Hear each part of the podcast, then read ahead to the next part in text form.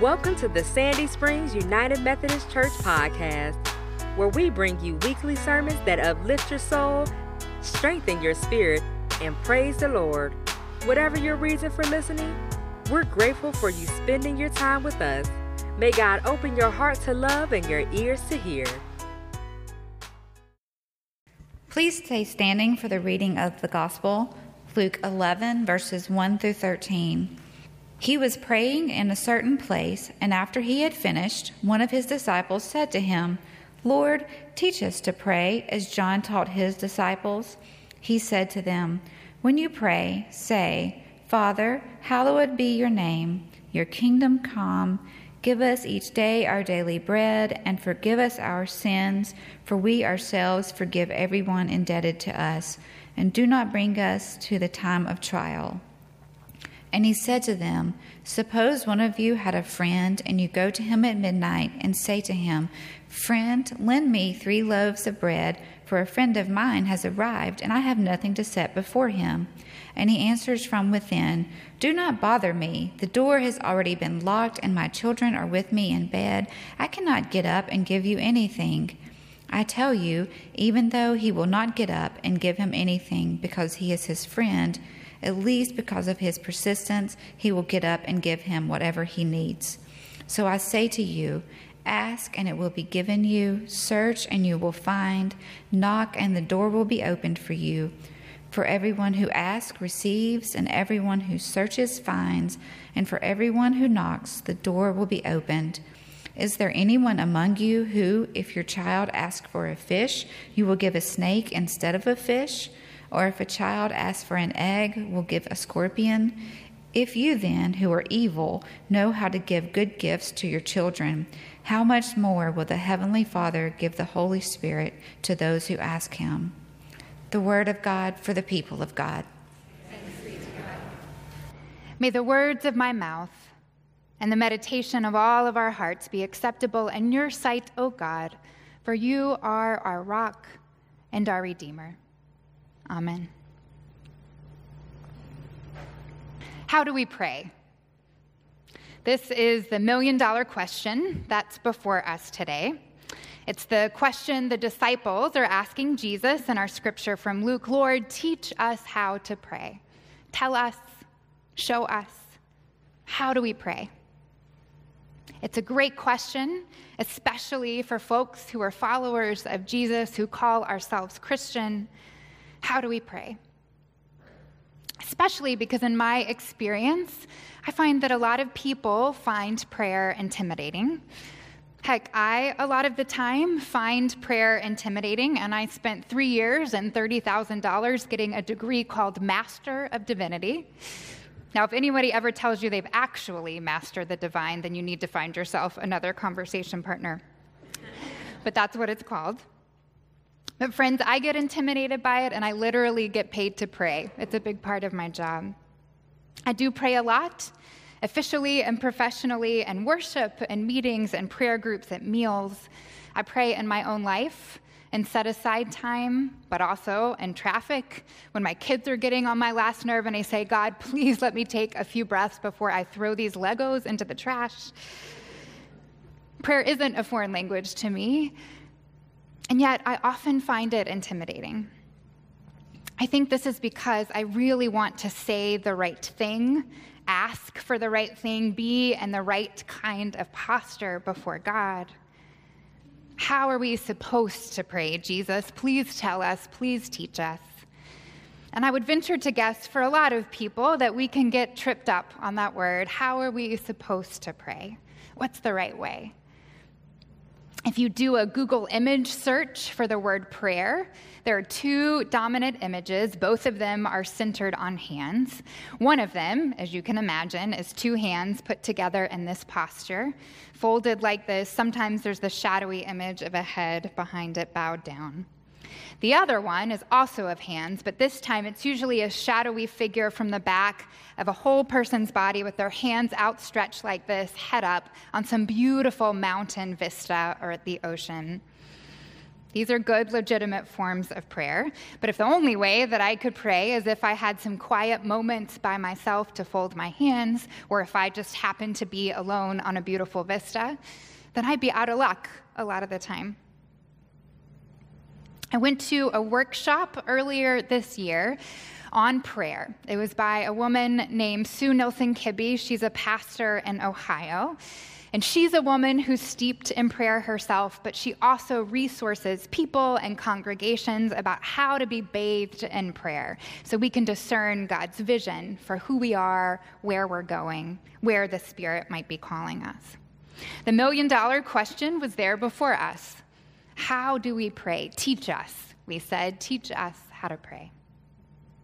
Her answer there are a million different ways. She started by naming how prayer can be intimidating for people.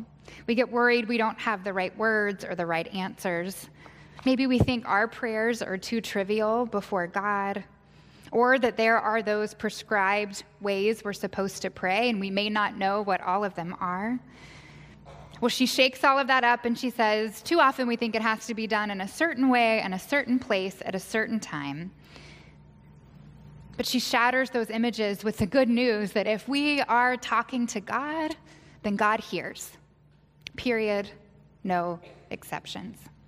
We even have instances in Scripture of people crying out, not to God, just crying out, and God hears.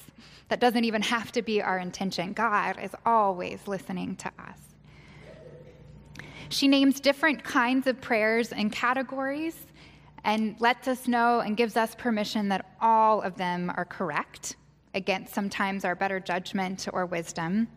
And I want to share some of them with you. She talks about the virtue of silent prayer versus spoken prayer, particularly in gatherings, whether large gatherings like this or at church meetings. She says, We tend to think that the prayer holds more virtue if it's said out loud, that people who are comfortable praying out loud somehow have superior prayers or extra access to God. I'm guilty of this. Oftentimes in a meeting, I'll open with prayer, and then when it's done, I'll look around the room and say, Who would like to close us? And all the heads go down. Nobody wants to make eye contact, and I look around the room. She says we should never force anybody to pray out loud. People shouldn't be terrified to pray before God if that's not their gift or their comfort level. Silent prayer is just as powerful. She talks about general prayer and specific prayer. Because sometimes we don't know how to pray because we might not have anything really specific to pray for. Sometimes we do. Sometimes we know that we are praying for healing, a restoration of a relationship, for peace in the midst of conflict. But sometimes we want to set aside time to pray without anything specific. And she says, that's fine, pray generally. Just listen for God. In fact, the first answer that Jesus gives his disciples in today's scripture when they say, Teach us how to pray, he gives a shorter and punchier version of the Lord's Prayer that we say here every single week. And a great general prayer is, Your will be done, God, on earth as it is in heaven. That's just as powerful as a specific request. She talks about prayer that involves touch and prayer that doesn't. There were powerful traditions in the Christian church of laying on of hands of somebody who needs healing or of commissioning. Or we all stand up in a circle and hold hands. That's one of my favorites. And you can just feel, right, the power of the Spirit moving around us when we pray. That's powerful. But for some people, there are personal histories of abuse that make this painful and they do not want to be touched during prayer. She gives permission to say, there is touch prayer and there is no touch prayer, and they are all valid before God. One of my favorites is sitting versus walking prayer. Why do we think that the only time we can pray is when we're sitting? She says we can pray to God very powerfully when we're walking or running or jogging or riding a bike just as much as we can through sitting still. She talks about lights on prayer and lights off prayer. By lights on prayer, she means those times when you are praying and you feel palpably the Holy Spirit at work. Maybe you get goosebumps. Maybe you start to receive some clarity about something you've been praying for for a long time. This is powerful. It often doesn't happen that much either. She says lights off prayer is just as powerful when we pray and we pray and we're not sure what we're feeling, we're not sure that God is listening. God is just as much there in those prayers. And I'm going to add a category of my own to those categories that she lays out, and that's serious prayer and silly prayer. I find that most of the time I pray, I take on a different tone and posture. I close my eyes, I do look down. Or even on walking prayer, which I really like to do, I find that I take a more serious tone before God. And there are lots of times and places to do that when there are real serious matters on our minds and our hearts. But I also think it's good sometimes to let a little bit loose with God. That's why I had us all do that Superman prayer together. Because God is the giver of life and all good things and joy and fun and laughter. And we have got to remember that when we are inhabiting those spaces too, that we are in the presence of God and God is watching and laughing. Think about what it does to your posture, to your spirit, to laugh, to look up, to use your body. I invite you to try that prayer this week, even and especially if you don't have children around your table, and see how it brings a little bit of joy into your life, remembering that everything, our food and our friends, are from God. In some ways, her teaching on prayer is simple, right? When you remember that you are in the presence of God and all that you do and all that you are wherever you go, you are praying. You don't need a Master of Divinity degree or a lifelong prayer practice. You don't need the correct right words at the right time. You just need an awareness that God is present, even if you don't feel that presence in the moment. It's simple. I also think it's revolutionary. It opens up prayer practice as something that all of us can do at all times. So, how do we pray? In a million different ways what happens when we pray? That may be the billion dollar question. Jesus goes on in our scripture lesson telling a story about being persistent in our prayer. And then he says these famous words, off quoted, that we've already sung together today Ask, and it will be given you. Search, and you will find. Knock, and the door will be opened. For everyone who asks receives, and everyone who searches finds, and for everyone who knocks, the door will be open. And this is where things get hard. And I think a big reason prayer feels intimidating because how often have we asked, have we persisted, have we knocked on that door and not gotten what we needed?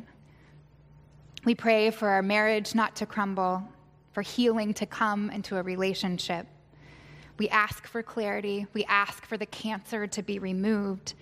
We pray to be able to have children or to find a fulfilling job. We pray for local and global hunger to end, for peace. We pray it every time we pray. And sometimes our prayers are answered, and sometimes they're not. And when they aren't, we wonder is it us? Were our prayers not right or correct? Are we doing it the wrong way? Are we praying for the right things? Is God really listening? I wish I had the answers to these questions. If I did, I would be a billionaire. But there are things about our faith that remain mysterious, that remain in the all powerful hands of God. But here's what we do know we do know who God is. I'm heartened by the very end of this passage, this passage where Jesus teaches his disciples and us about prayer, because after assuring us that God's love exceeds even the love of a human parent for a human child, he promises, If you then who are evil know how to give good gifts to your children, how much more? How much more will the Heavenly Father give the Holy Spirit to those who ask him?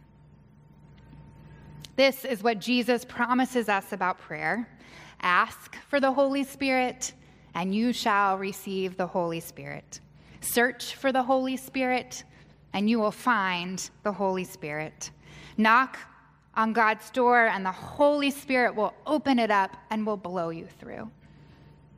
Be persistent, be annoying even in your petitions. Pray as I taught you, and the Holy Spirit will be your guide, your answer, your strength, will groan for you when you have sighs that are too deep for words, will fill you up with fiery power when you are seeking justice and loving kindness and walking humbly with God.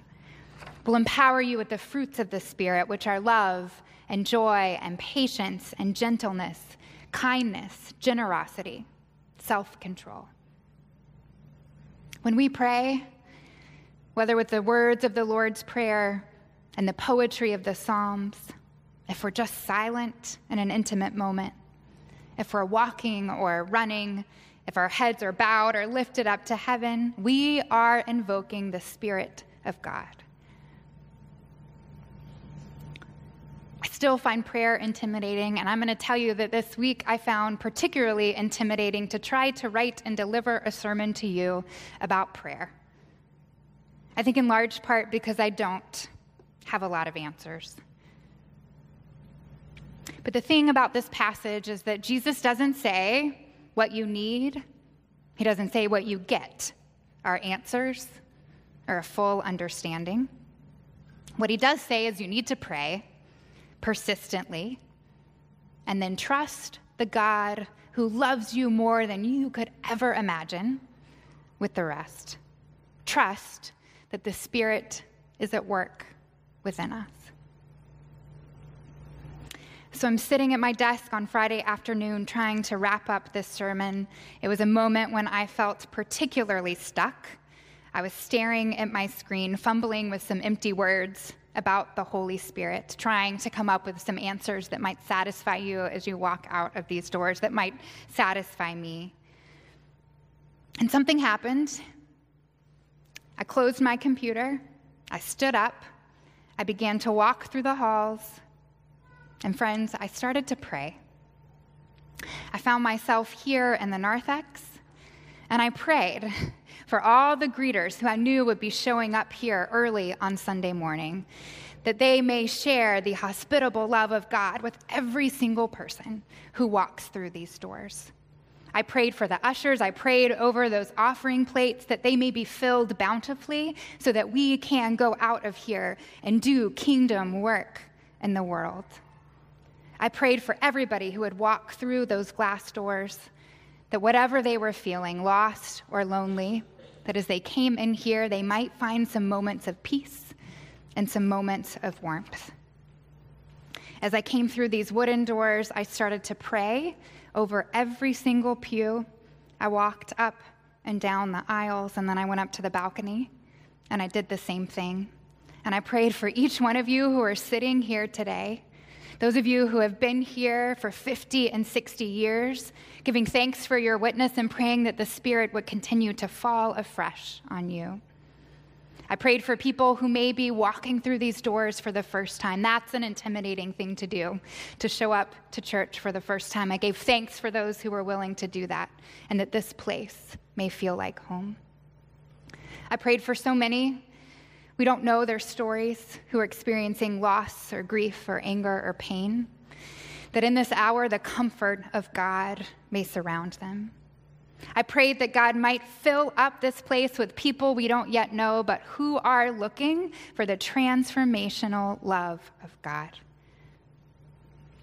And then I came up here to the chancel area and I found myself praying over the instruments, the piano and the organ, giving thanks for the ways that Nicole helps us glorify God every single week through music. I prayed for Austin and for Catherine, who I knew were singing, though I didn't know how extraordinary they would be, but for the ways that they help us know God better. I came over here and put my hands on every single choir chair, giving thanks for those faithful souls who have this summer off that they may be renewed to come back to September with full voice and spirit and energy. I prayed for the pickup choir that's happening the last two Sundays at August, that some of you may decide that this is a place where you want to lift your voice and may join their number in song. I felt foolish in this place by myself. It was dark. It was a Friday afternoon. Not many people were around. I was afraid that Willie or Nicole might walk in and see me with my hands lifted up towards the organ and might think she has lost her mind. But then I continued to walk, and as I went back to the narthex, I found myself back out on the front lawn. The first thing I saw was the cemetery to the right. And I gave thanks for those souls who have now gone on to be with God, but whose spirit would still inspire us about what it means to be the church of God in this place, in this time, giving thanks that they made this place possible. I lifted up my hands to Mount Vernon. Those people probably really thought I had lost my mind. All those cars whizzing by. I pray that whatever they needed, the kingdom of God might be done in their lives, that they may know whatever they're facing, that they are not alone. And if they needed a community in whom to know that, they would feel safe in this place. I crossed the street and prayed over the activity center for the preschool that's starting up after Labor Day, for the teachers and staff who are getting the place ready, for the little ones who we will care for in that place, for the after school program that starts in a couple of weeks, and for all of the activities that happen there sports camp, basketball, soccer that those folks may know the love of Jesus, the love of God, whether they ever step foot into this place or not. And when I came back across the street, I headed back to my office, ready to wrap things up. But the Spirit kept moving me, and I found myself down at the nursery.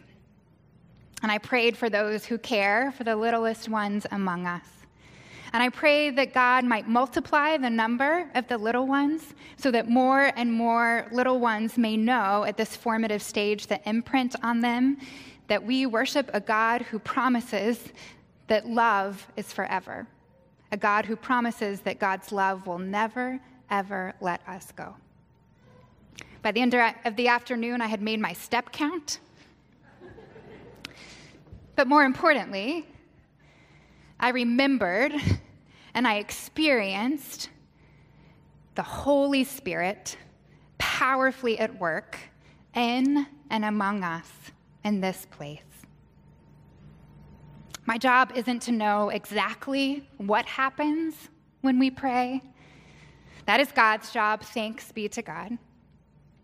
My job and our job as followers of Christ is to pray early and often and without ceasing, and to trust that when we do, the Holy Spirit is powerfully at work in our midst. The winds of God are empowering the world with love, more love than we could ever imagine, spreading that kingdom of mercy and justice and hope, and of a peace and a power that passes all of our understanding.